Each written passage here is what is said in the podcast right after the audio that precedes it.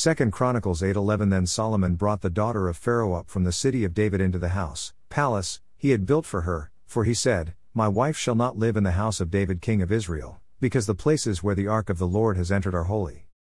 Solomon was careful to make sure the priests were offering the daily sacrifices and he faithfully held the three required festivals God commanded for his people.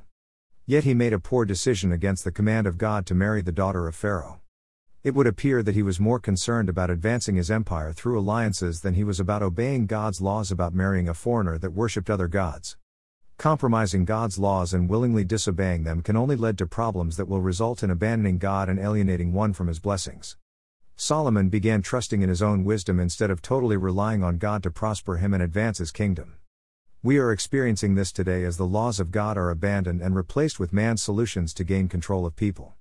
The freedom God gives to his people that walk in obedience to him is forfeited when he is rejected as the sovereign ruler of the nations.